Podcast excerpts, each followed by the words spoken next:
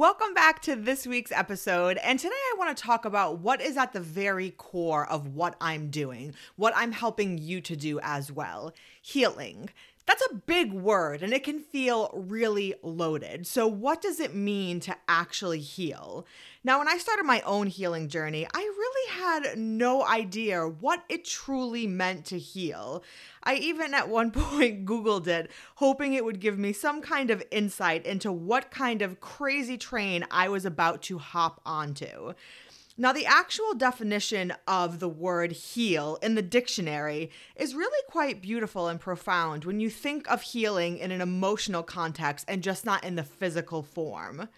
It means to make sound or whole, to make well again, to cause an undesirable condition to be overcome, to mend, to restore to original purity or integrity. So now I knew what the Webster dictionary definition was, but what did it actually mean to me? I was still pretty clueless. I just knew I couldn't continue going down the same path that I had been on. Now, I remember a few months into the lockdown of 2020, a woman I follow on Facebook was doing a free live tarot card reading. And I was watching along, and in the comments, I asked her to pull a card for me. Now, what I thought was going to be mindless entertainment ended up rocking my world. Now, I don't remember what card she pulled or what it meant, but I do remember her looking into the camera and her eyes literally welling up with tears as she said, I feel that you are a very sad and broken little girl inside and I wanted to die. She exposed me, like somehow she knew my dirty little secret, and she just told the entire world. She told every single person out there what I had been trying to hide my entire life. Now, for many of us who have been through adverse experiences or traumatic events, we have successfully perfected the art of sweeping it under the rug.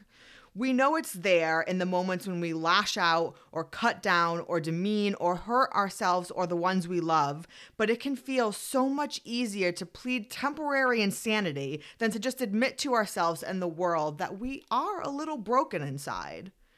So we continue to hide and stuff it down and sweep it under the rug because we can't possibly forget all that's happened and all we've been through. And even if we could, we'd still wear the scars of our trauma like a little yellow badge of shame for all the world to see, as a constant reminder to ourselves and everyone else that we are outsiders. It was only recently when I discovered what healing truly means to me. And I really only got to this realization as I was doing the work. Healing doesn't mean that we forget. Healing doesn't mean it didn't happen. Healing is simply the practice of being a conscious observer of your thoughts, your patterns, and your triggers. Healing means that we use them as tools to build the foundation of self awareness. Healing means we meet our inner child and ego without judgment. Healing means we learn healthy coping skills by getting curious and trying new things out of our comfort zone. Healing means we develop self trust through the act of making and keeping small daily promises to ourselves. Healing is reconnecting with our authentic self, the person you were meant to be before life got a few stains on you. And healing has no endpoint. It's a lifelong daily practice of using your new tools to strengthen your mental muscles, just like you would use weights at the gym. And you will always wear your yellow badge, but not in shame, but in honor, as a reminder of how far you've come and a gentle nudge to keep going.